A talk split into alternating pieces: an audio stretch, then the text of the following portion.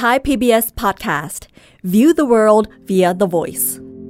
Star Stuff เรื่องเล่าจากดวงดาว The Space TH สวัสดีครับ ผมปั๊บเชียพัฒน์อาชีวรับโรคครับ สวัสดีครับ ผมเต้นนัทธนนท์ดวงสูงเนินครับ ครับ ก็ในตอนที่แล้วพี่เติ้ลพูดเรื่องเกี่ยวกับเทคโนโลยีไปแล้วเนาะ อืม แบบเอ่อเรื่องว่า Wi-Fi ถูกเอาไปใช้ยังไงบนอวกาศเรื่องของการส่งสัญญาณขึ้นวิทยุที่แบบก็ดูมีความเป็นเทคเนาะตอนนี้ก็เลยพลิกมุมมาบ้าง มาเล่าเรื่องอะไรที่ดูเป็นฝั่งวัฒนธรรมบ้าง อืม ก็เรื่องของตอนเนี้ยครับมันเริ่ม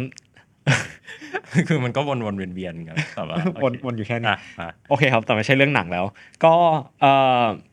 ตอนเนี้ยหาที่มาที่ไปมันเริ่มมาจากว่าเหมือนการสำรวจอวกาศอะมันก็เหมือนเป็นการที่เราส่งของบางอย่างไปที่ไกลๆเนาะแล้วแบบมันก็มีของบางชิ้นที่แบบมันไปไกลมากจนกระทั่ง จนกระทั่งแบบมันออกเหมือนกำลังออกจากระบบสุริยะไป อ่ะอ่ะ มุ่งหน้าสู่ดาวอันไกลโพ้น ทำไม อะไร ใช้ ก็แล้ว คำ แต่ ว่าเหมือนจะออก คือคุณไม่มั่นใจแบบ calculation เขาเหรอะ ก็ คือคุณกลัวว่าวันหนึ่งแบบ voyager มันจะวิ่งกลับมาอย่างนี้ปะ ไม่ใช่ฮะจะเออที่อยากใช้คำว่า เหมือนจะออกเพราะว่า เพราะว่าเหมือนมันก็ยังไม่ได้ออกจ มันริก็ยังๆงไม่ ไง ได้ออก เพราะว่าแบบขอบ จริงๆ เขตของ อะ ระบบสุริยะมันใช้เวลาแบบเป็นหมื่นปีในการจะออกอะไรประมาณเนี้ยก็เอ่อสิ่งที่ผมสนใจในตอนเนี้ยฮะคือเหมือนพอเราจะสร้างยานที่แบบมุ่งหน้าไปสู่ดินแดนอันไกลโพ้นอะไรอย่างเงี้ยเนาะเขาก็แบบเหมือนคิดกันเล่นๆอะว่าเออหรือว่าจริง ๆ ในอนาคตเอเลี่ยนอาจจะเจอยานอันนี้ได้หรือเปล่า แล้วเราจะนอกจากตัวยานแล้วเนี่ยเราจะสื่อสารกับเอเลี่ยนยังไง เออ ทำให้ตอนเนี้ยฮะ ใช้ Wi-Fi แปดศูนย์สองจุดหนึ่ง เนี่ย เอ่อโอเค อันนั้นก็อาจจะยากไปหน่อย ก็ก็ต้องส่งสเป s ชี t กับเปเปอร์ของ i t o e ไปด้วย ไม่ใช่ ก็เหมือนตอนเนี้ยฮะมันมียานอวกาศทั้งหมด 5 ลำที่ ครับ กำลังจะมุ่งหน้าออกจากระบบสุริยะไป ซึ่งแต่ละลำมันก็จะมีของที่เรียกว่าเป็นอาร์ติแฟกต์หรือว่าเป็นแมสเซจอะไรบางอย่างที่ติดไปกับตัวยานที่ไม่ได้มีความสลักสำคัญทางด้านวิทยาศาสตร์ กับตัวยานไม่ใช่เซนเซอร์ ไม่ใช่กล้อง แต่มันคือแบบของที่ติดเอาไว้เพื่อเป็นสัญลักษณ์อะไรบางอย่างอะฮะถึงมนุษยชาติเนาะก็ในตอนเนี้ยก็เลยจะมาเล่าเกี่ยวกับเรื่องนี้ว่าเป็นอาร์ติแฟกต์ที่บอก หน้าพี่อะโอเค เป็นอาร์ติแฟกต์ที่ที่ที่ไว้สื่อไว้ใช้สัมอาจจะถ้าพูดง่ายๆ คือไว้สื่อสารกับเอเลี่ยนแหละ อืม สมมติว่าถ้าเอเลี่ยนจะเจออะไรประมาณเนี้ยฮะ วนเวียนกลับมาที่เอเลี่ยนอีกนะจริงๆเราน่าจะมีธีมธีมตอนเป็นแบบเอเลี่ยนอีก สั นะ บ เยอะ ครับ ๆอยู่ได้รับความนิยมดี ฮะก็โอเค ก่อนอื่นก็มาเล่าก่อนว่าไอ้ยานห้าลำที่เล่าให้ฟังเนี่ยฮะมันคืออะไรบ้าง อืม มันมีอยู่สองเรียกไงดีสองเซตสี่ลำที่เป็นยานฝาแฝดกันฮะ อ่าอ่าอ่า ก็คือสองลำแรกที่มุ่งหน้าออกจากระบบสุริยะเนี่ยก็คือยาน p พ o n เนีย10 กับยาน p พ o n เนีย ครับ 11 ยาน p พ o n เนียเนี่ยฮะมันเป็นยานตระกูลที่อาจจะเรียกได้ว่าไม่ได้ดังมากของนาซา อือหือ มันมันเป็นยานที่เกิดขึ้นในประมาณปี 1970อะฮะช่วงหลังจากมาดิเนอร์มาแป๊บหนึ่งอะไรเงี้ยก็ยานพวกเนี้ยฮะยาน p พ o n เนีย10 กับ 11เนี่ยมันถูกออกแบบไว้เพื่อสำรวจ 10 มันถูกออกแบบไว้เพื่อสำรวจดาวพฤหัสส่วน 11 ถูกออกแบบไว้เพื่อสำรวจดาวพฤหัสกับดาวเสาร์ ครับ ก็มันจะเป็นยานที่หน้าตาฝาแฝดกันฮะ คือใช้ดีไซน์คล้ายๆกันแบบแทบจะคล้ายกันเหมือนกันหมดเลยอะไรเงี้ย แล้วก็เหมือนจาก trajectory อะฮะยานอวกาศคือมันก็ไม่ใช่ว่าต้องแบบมีบูสเตอร์เราสามารถคุมทิศทางได้ตลอดเวลาเนาะ อืม มันก็คือเหมือนเบี่ยงออกไปจากโลก แล้วก็เอ่อ fly by ก็คือบินผ่านดาวพฤหัส 11 ก็ผ่านดาวเสาร์ด้วย แล้วก็แบบมุ่งหน้าตรงไปเรื่อยๆ อะไร ครับ เงี้ย คือคือเทคโนโลยีจรวดตอนนั้นอะการแบบการส่งให้มันปุ้งไปเร็วเร็วๆไกลๆเลยอะมันง่ายกว่าการมาแบบ อืม เหมือนทุกวันเนี้ยที่แบบว่าต้องมาแบบไปโอ้ยไปสลิงช็อตกับอันนู้นอันนี้บิดไปบิดมาอย่างเงี้ยกว่าไม่ถึงสักที ก็จริง ๆ เหมือนเราเคยสรุปไว้รอบหนึ่งเนาะว่าการส่งภารกิจอวกาศมันมีหลายแบบมาก ตั้งแต่แบบที่เป็นยานที่ปาใส่ของ Impactor ก็คือไปตกใส่ดาว หรือว่ายานที่ทำ flyby ก็คือบินผ่านเออบินผ่านแล้วถ่ายรูประหว่างช่วงที่บินผ่านหรือว่า orbiter ก็คือเออไปโคจรอยู่แบบ ครับ รอบดาวดวงนั้นเลยอะไรเงี้ยฮะ pioneer เป็นยานประเภทที่ทำ flyby ก็คือบินผ่านเฉย อ่า ๆแล้วบินผ่านเสร็จเราก็ไป ใช่ ต่อเลยอะไร ก็ เงี้ยฮะ เล็ง trajectory ให้ตรงแล้วก็ยิ ใช่ งปุ้งตอน ซึ่ นั้ ง นใช้จรวดไททันก็แรงอยู่แล้ว ครับก็ตอนนั้นเป็น atlas เอาเป็นแอตลาส ฮะ ฮะก็ตอนนั้นเหมือนทะด้วย traje- trajectory ของมันเนี่ยฮะมันก็เหมือนเอ่อมีความเร็วที่เกิน escape velocity ก็คือความเร็วที่ที่มันจำเป็นเพื่อที่จะใช้ออกจากระบบสุริยะได้อะไรเงี้ยฮะเขาก็เลยนับว่าเป็น object ที่ leave leaving the solar system เขาจะไม่ใช้คำว่า left ไปแล้ว เพราะว่า solar system มันเหมือนขอบเขตมันไม่ได้ชัดเจนขนาดนั้นนะฮะ เราจะมองว่าขอบเขตของระบบสุริยะอยู่ตรงไหน หลังดาวเนปจูน ดาวยูเรนัสเลยไหม หรือหลังดาวพลูโต หรือว่าหลังแถบไคเปอร์ หรือว่าต้องผ่านเอ่อเฮลิโอสเฟียร์ไปก่อน ชะงัก เฮลิ ก็เฮลิโอพอส เฮลิโอพอสไปก่อน หรือว่าต้องแบบ ไม่ ออกจาก มี อ อะ อดคลาวไปด้วย ครับก็ก็ก็ดีฮะสุริยะชะงักก็ก็คือมันก็มีขอบเขตหลายอย่างเนาะว่าที่ที่ที่มันเป็นนี่ได้ฮะเขาก็เลยใช้คำว่า living แทน ก็สองอย่างเนี้ยฮะมันเป็นยานสองลำแรกที่ living the solar system โดยยานสองลำเนี้ยครับ เขามีเป็นเรียกว่าเป็นเพลกก็คือแผ่นป้าย ติดกับตัวยานไปด้วย ที่ไม่ได้มีความสลักสำคัญทางด้านวิทยาศาสตร์อย่างที่บอกจะไว้แต่ไว้ใช้สื่อสาร เอ้ยเดี๋ยวคุณจะไล่ชื่อให้หมดก่อนไหมหรือว่าคุณจะไล่ไปทีละล เออโอเค งั้นเล่าต่อกันนะ อีก เออ สองลำถัดมาเกิดประมาณ ระดับ หลังจากนั้นประมาณ 5 ปี ก็คือ Voyager ครับหนึ่งและ Voyager สอง หนึ่งและสองเป็นฝาแฝดกัน ำ ฮะ แล้วก็อีกลำหนึ่งก็คือ New Horizon คุณอะเออ New Horizon New Horizon ของคุณ ของคุณอลันสเต r ร์ที่ผมแปลหนังสือเขา เตือนที่ พูดอย่าง แปลหนังสือเขา สร้าง ไม่ใช่ของคุณ ผมผมไม่ได้ทำ New Horizon ฮะ ก็ Voyager ก็เป็นยานที่เขาเรียกว่าทำภารกิจแกนแกรนทัวร์เนอะ ครับ ก็คือมันเป็นช่วงที่โอกาสดีมาก ดาวเคราะห์ในระบบสุริยะชั้นนอกมันเรียงในระนาบเดียวกันพอดี จินตนาการว่าดาวแต่ละดวงมันมีคาบการโคจรที่ไม่เท่ากันนะฮะทำให้มันมีโอกาสที่ดาวจินตนาการว่าดวงอาทิตย์อยู่ตรงกลางเนาะแล้วแบบดาวพฤหัสอาจจะอยู่ด้านหนึ่งของดวงอาทิตย์ดาวเสาร์อาจจะอยู่อีกด้านหนึ่งก็ได้ แต่ว่าในช่วงทุกร้อยเจ็ดสิบกว่าปีเนี่ยมันจะมีอยู่ช่วงสั้นๆ ไม่กี่เดือนที่ดาวมันจะเรียงในระระนาบเดียวกันทำให้แบบ เออ ส่งยานครั้งเดียวแบบบินผ่านได้ทุกดวงเลยฮะก็ Voyager ก็เลยสำรวจหลายดวง ซึ่งเขาไม่ได้ออกแบบมาคือคือไม่ใช่ไม่ได้ออกแบบ ซึ่งเขาไม่ได้ตั้งใจให้มันออกนอกระบบสุริยะ แต่ว่าถ้าคุณไม่ทำให้มันออกนอกระบบสุริยะมันจะช้ามาก ฮะ ๆ แล้วพอมันช้ามากๆคือคุณก็รอไปดิ อ่ะมันมันเหมือนไม่ได้แบบออกแบบมาไว้สำหรับต้องไปตรงนั้นโดยเฉพาะอะฮะไม่ได้แบบเป้าหมายของเราคือการออกนอกระบบสุริยะ แต่มันคือแค่แบบเราปาของไปตรงนั้นแล้วอะ เออ แบบมันก็พุ่งไปเรื่อยๆอะไรเงี้ย ใช่ใช่ ก็ฮะ Voyager หนึ่งสองก็เลยแบบสำรวจดาวหลายดวงหน่อย ก็คือดาว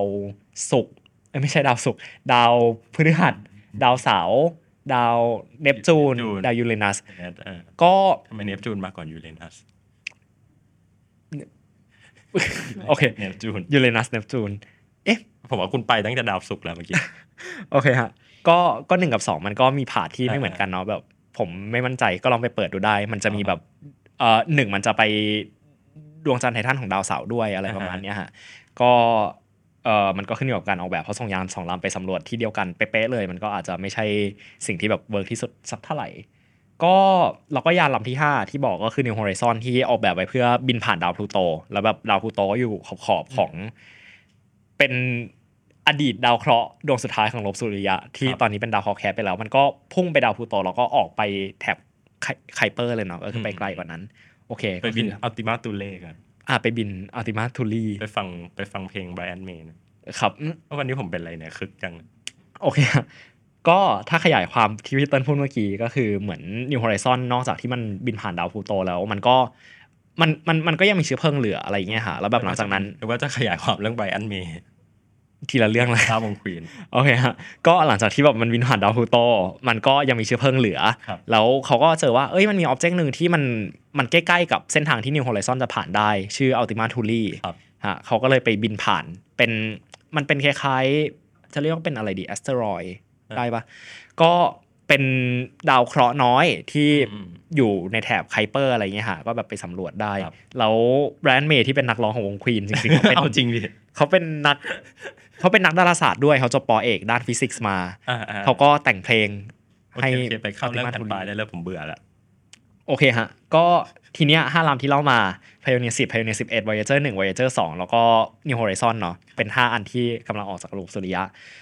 แต่แต่ที่บอกอะครับแบบ Pioneer 10 11 มันเป็นฝาแฝดกัน New Voyager 1 2 มันเป็นฝาแฝดกัน เพราะฉะนั้นแบบ artifact ที่เป็นติดไปกับตัวยานมันก็เลยเหมือนกัน ฮะโอเค มาเล่าเรื่อง Pioneer ก่อนละกันอาร์ติแฟกที่ติดไปกับ Pioneer เนี่ย มันชื่อ Pioneer Plague เขาเรียกกันว่า Pioneer Plague หรือว่าแผ่นป้าย Pioneer ก็คือให้ถ่าย ฮะว่าใครเป็นคนคิดว่าจะทำ เหลือจะเหลือใครล่ะ ก็คุณคาวเซเกนดิมีหนึ่งเดียวเท่า นั้น ที่จะคิดอะไรแบบนี้ได้ คิดอะไรแบบนี้ได้ ฮะก็คือในช่วงที่ในช่วงแบบจริง ๆ คือไม่กี่เดือนก่อนที่เพลเนียกำลังจะปล่อยอะค่ะ อืม คาวเซแกนเขาก็เสนอว่า เฮ้ย ไหน ๆ แบบมันจะเป็นยานอวกาศสองลำแรกที่ด้วยทาร์เจคทอรี่แล้วเนี่ย มันจะมุ่งหน้าออกจากระบบสุริยะ เรามาทำเหมือนเป็นเพลงเล็ก ๆ ที่สื่อสารกับเอเลี่ยนไหมอะไรอย่างนี้ ซึ่งจริง ๆ หลายคนก็พูดเนาะว่าไอ้เพลงจริงพวกเนี้ยมันมันในเลทีหลักมันคือสื่อสารกับเอเลี่ยนแต่จริงๆแล้วมันคือแบบจุดที่ทำให้เรากลับมามองตัวเอง ใช่ใช่ ครับก็ในเพลงเนี่ยมันจะมีฟีเจอร์หลักๆ อยู่ประมาณ 4 5 อย่าง อือหือ เอาที่ง่ายที่สุดก่อนละกัน คือรูปคน อ่าฮะ เป็นรูปผู้ชายกับผู้หญิง ครับ แก้ผ้า เสื้อผ้า ฮะก็คือผู้ชายจะอยู่ก็คือมันจะอยู่แบบทางด้านขวาของเพลงผู้ชายจะอยู่ด้านซ้ายของผู้หญิง ถ้าแบบเรามองไปที่เพลงเนาะผู้ชายจะยกมือขึ้นมา ครับ ยกมือขวาขึ้นมา คือ PC ไหมครับภาพนี้ เออโอเค เดี๋ยวเล่าต่อว่ามันก็มีคนด่าเหมือนกัน อ๋อโอเค ครับ ก็ยกมือขึ้นมาซึ่งคนเขาบอกว่าเออเอเลี่ยนก็ไม่เข้าใจหรอกว่าแบบยกมือขึ้นมาทำไมอะไรเงี้ยแบบมันไม่ได้แบบโบกมือทักทาย ตีหัว ไม่ไม่ไม่ใช่โอเค ก็จริง ๆ มันก็คือเหมือนจุดประสงค์ อ่า หลักๆอ่ะมันก็เหมือนมีโอเคมีอยู่สอง มีอยู่สองอย่างอย่างแรกคือเหมือนที่เราสามารถสื่อสารได้ก็คือยกมือมันก็เหมือนทักทายเนาะ hello อะไรอย่างนี้กับอย่างที่สองคือมันไว้ใช้แสดงอนาโตมีของมนุษย์ได้ด้วย อ๋ออ๋อ ว่าแบบทำให้เห็นว่ามนุษย์มี 5 นิ้ว แล้วก็เหมือนมือซ้ายกับมือขวาเนี่ยนิ้วโป้งมันอยู่คนละด้านกัน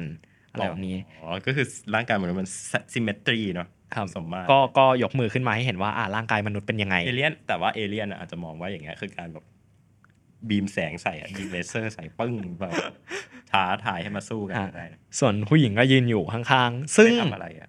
ก็ยืนอยู่เฉยๆ ซึ่งที่พี่เต้นพูดเมื่อกี้ฮะก็มันก็มีแบบคนถาม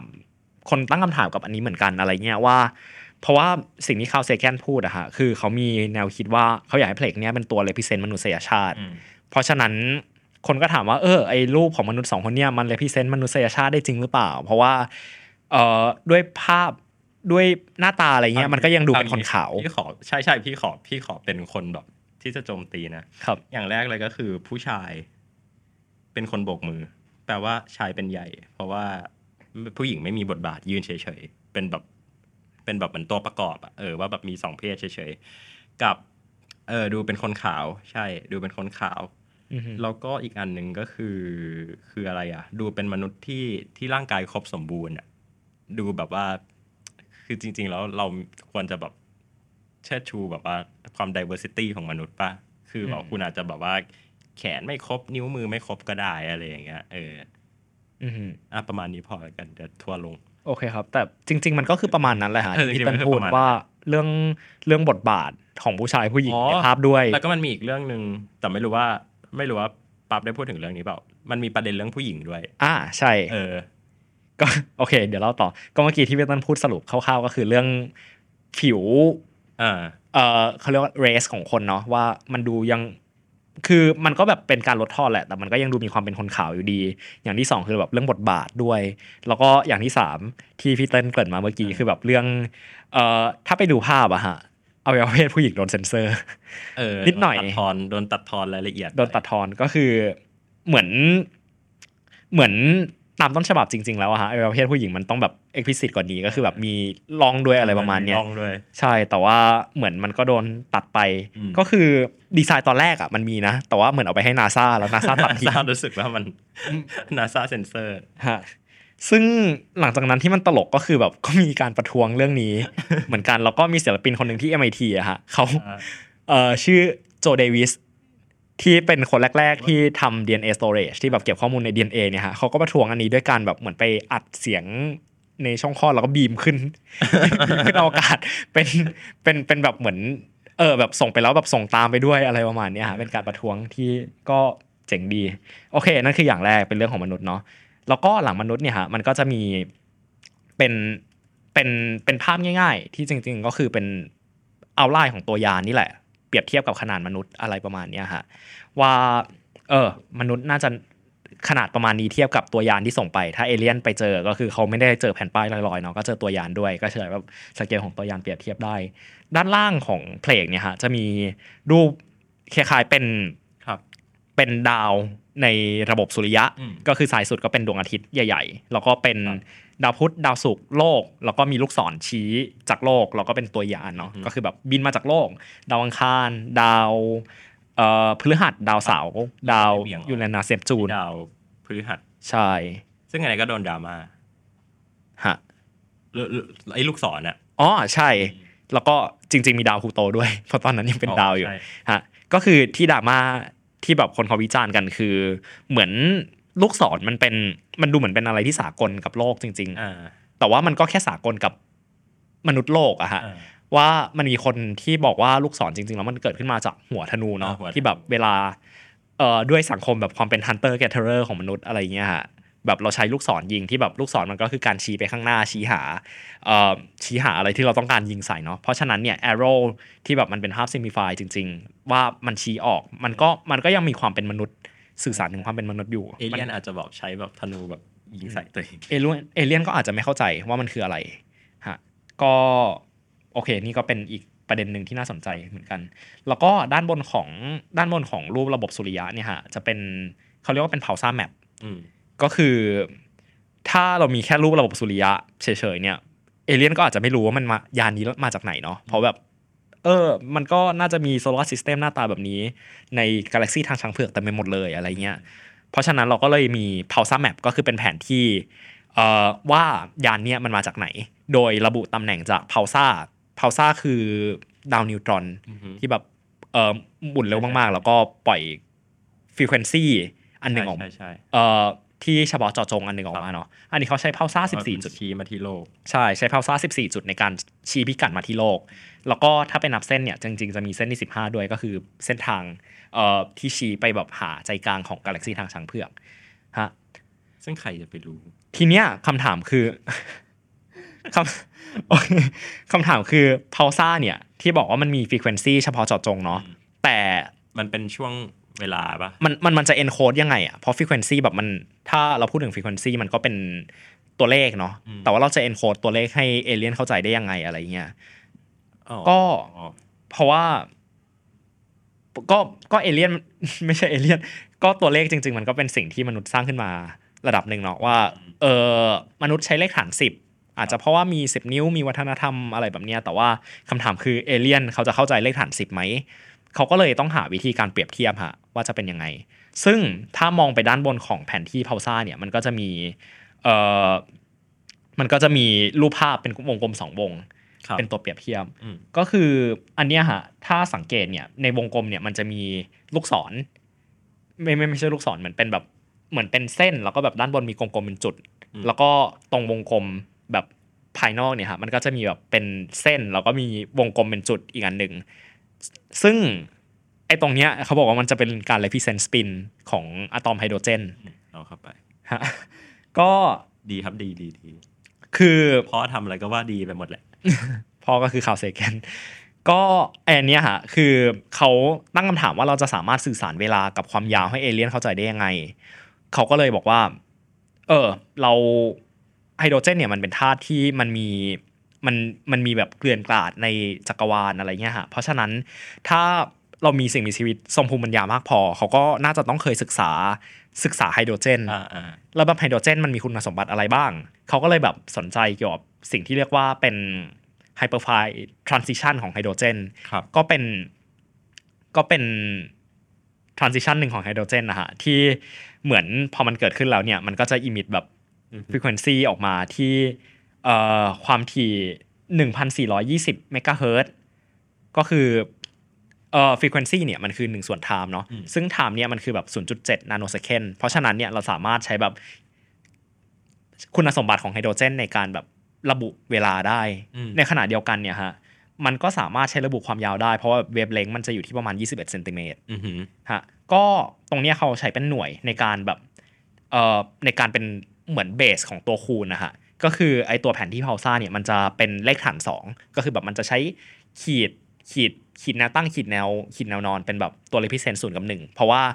เลขฐาน 2 มันดูเป็นอะไรที่มันดูมูลฐานที่สุดกว่าเลขฐานแปดเลขฐานสิบอะไรเงี้ยขณะเดียวกันมันสามารถใช้คุณสมบัติของไฮโดรเจนเป็นตัวคูณ ไฮโดรเจนเป็นตัวคูณได้ทั้งแบบหน่วยเวลาแล้วก็หน่วยเอ่อความยาว ฮะ ก็จริง ๆ ไฮโดรเจนเป็นธาตุที่พบได้เยอะ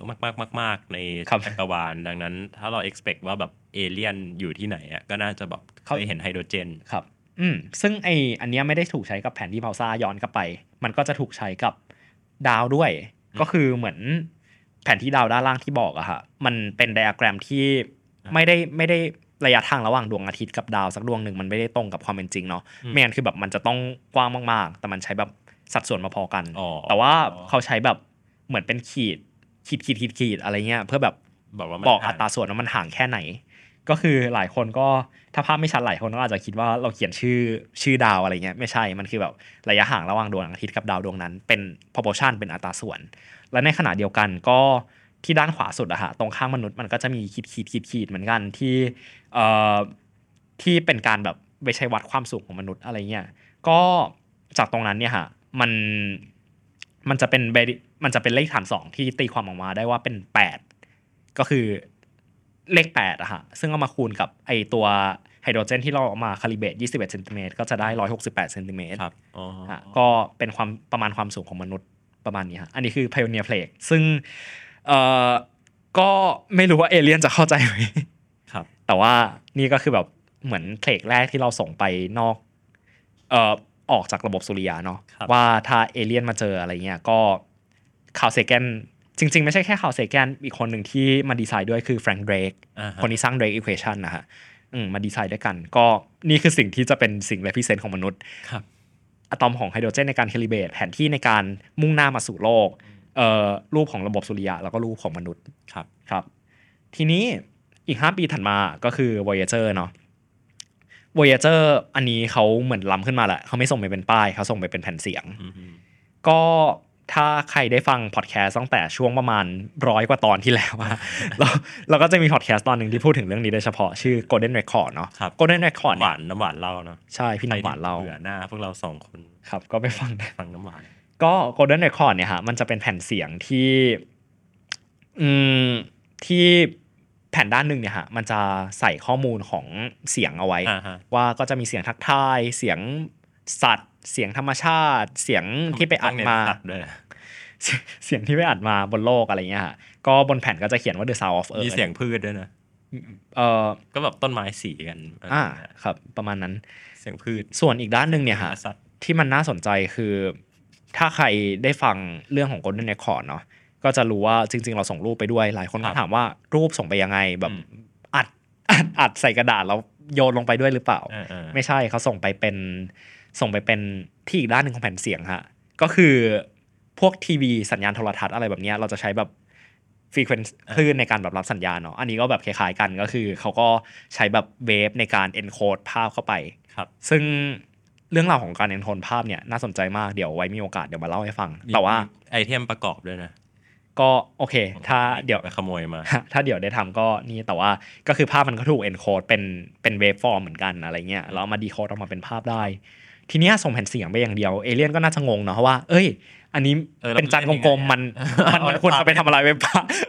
มันเอาไปปาเล่นหรือเปล่าอะไรอย่างงี้หรือว่าแบบเออมันควรจะ เอ้ยแบบทำไม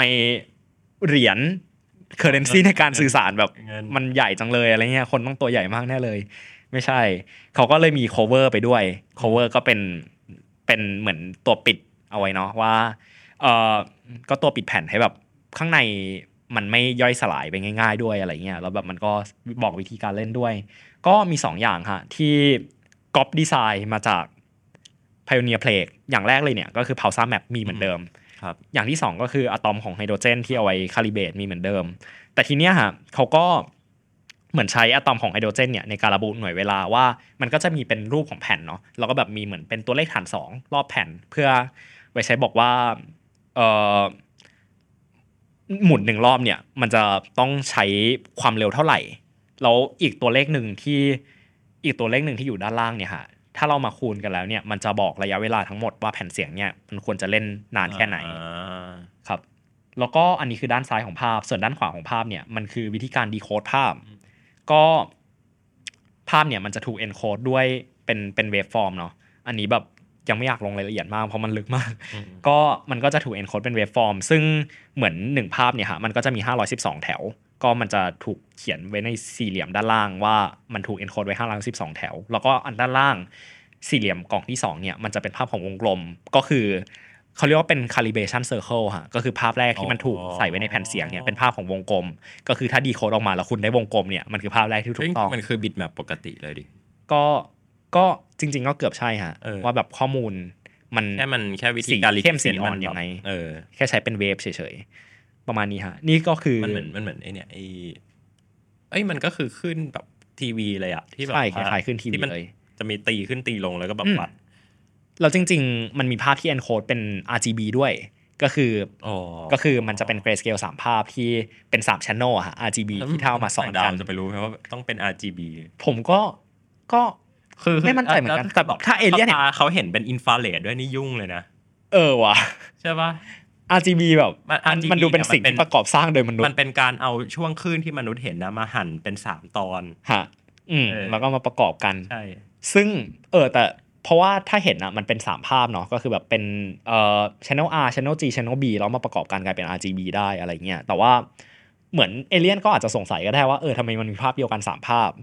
เขาก็อาจจะต้องหาวิธีการ อาจจะเห็นแบบย่านเดียว หรือว่าอาจจะเห็นกว้างมาก เออจๆแต่สุด ริงๆ ท้า เอย เลี่ยน เราก็จะรู้ว่า di- di- dif- differentiate ของมันอ่ะ จริงๆเอเลี่ยนอาจจะมองไม่เห็นเพราะมองไม่เห็นในเวฟเลงที่เป็นไลท์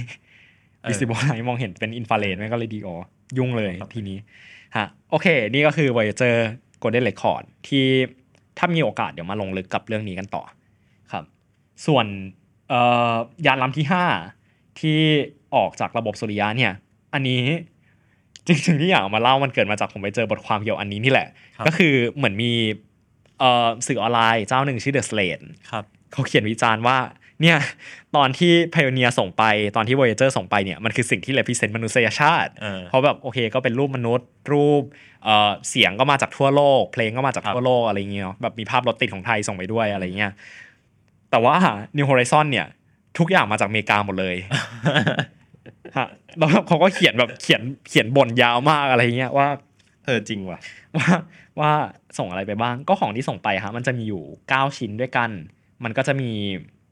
เอ่อพูดแบบเร็วๆแล้วกัน อ่ามั มันจะมีสแตมป์สแตมป์ของอเมริกา อ่า เอ่อคือมันจะเป็นสแตมป์ที่เขียนว่า Pluto not yet explored เอ่อก็คือเหมือนช่วงก่อนที่ก่อนที่แบบ New Horizon จะถูกสร้างอะฮะนาซา U.S. Postal Stage ก็คือแบบไปสนีย์กลางอเมริกาเขาเคยแบบผลิตชุดสแตมป์ของระบบสุริยะขึ้นมา อืม แล้วก็ทุกดวงก็มีรูปยกเว้นดาวพลูโตที่แบบเขียนว่า not yes ยังไม่ export ถูกสำรวจ ใช่ ยังไม่ถูกสำรวจ ก็เขาก็เลยส่งไอ้สแตมป์อันนี้ไปด้วย บอกว่าสำรวจแล้ว อ่าอ่า ฮะแต่เป็นสแตมป์จากสหรัฐอเมริกา ครับ แล้วก็แล้วเขาก็ส่งเหรียญเหรียญแบบเหรียญขึ้นไปอะไรเงี้ยฮะแบบเหรียญที่ใช้จ่ายอ่ะ อ่า อันหนึงถูกมินที่ฟลอริดาก็คือสถานที่ปล่อย อีกอันหนึงถูกมินที่อาริโซนาก็คือสถานที่สร้าง ใช่ใช่ ก็มีเหรียญที่ถูกส่งไปด้วย แล้วก็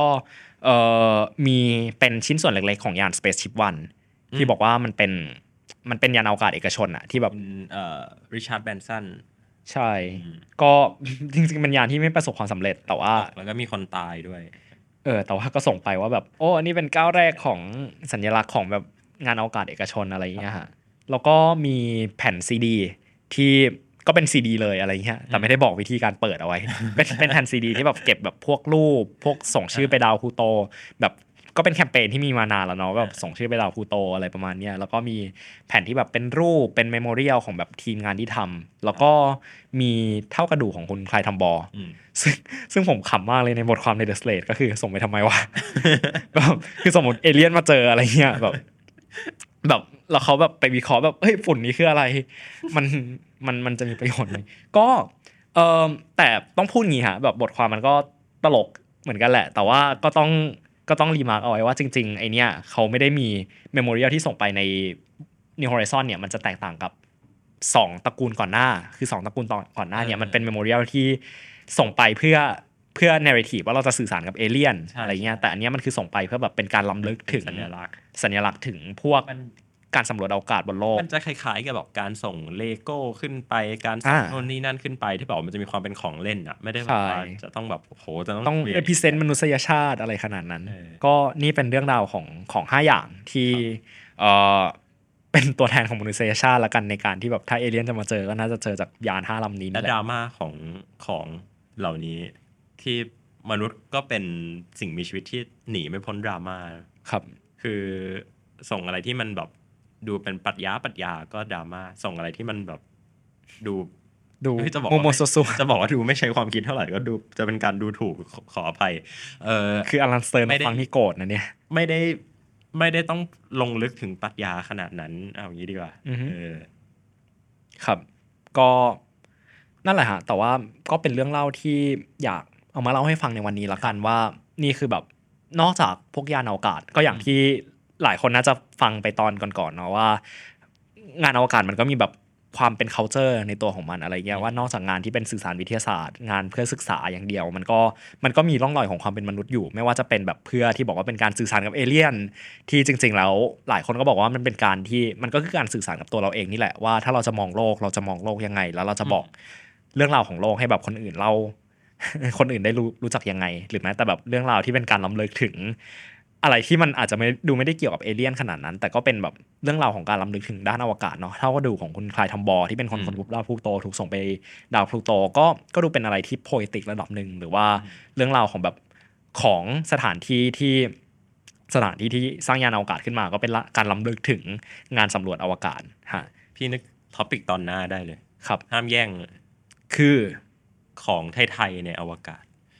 อ่า ซึ่งมีเยอะมาก ครับ มียันแบบ ซึ่งมันแหลนดอมลีมากเลยนะ มีแบบว่าพระพิคเนตอะไรอย่างงี้ด้วย ไว้เดี๋ยวมาเล่าให้ฟัง เออ ครับก็เอ่อสำหรับตอนนี้ก็เนื้อหาน่าจะประมาณนี้ใครที่สนใจติดตามเรื่องราวของอวกาศ เทคโนโลยี วัฒนธรรม สังคมอะไรก็แล้วแต่ที่เรานึกออก แล้วจะเอามาพูดที่มันโยงเข้าอวกาศ ได้ ก็สามารถติดตามได้เอ่อในรายการ Star Star เรื่องเล่าจากดวงดาวทางพอดแคสต์ที่ทุกท่านกำลังรับฟังกันอยู่ แล้วก็สามารถดูเป็นวิดีโอได้ทาง YouTube Channel Thai PBS Podcast ครับ ครับ สำหรับตอนนี้ผมปรับเชียร์พัฒน์อาชีวรังกับโรคครับ แล้วผมต้นนัทธนนท์ดวงสูงเนินครับ ขอลาคุณผู้ฟังไปก่อนสวัสดีครับ สวัสดีครับ Star Stuff เรื่องเล่าจากดวงดาว The Space TH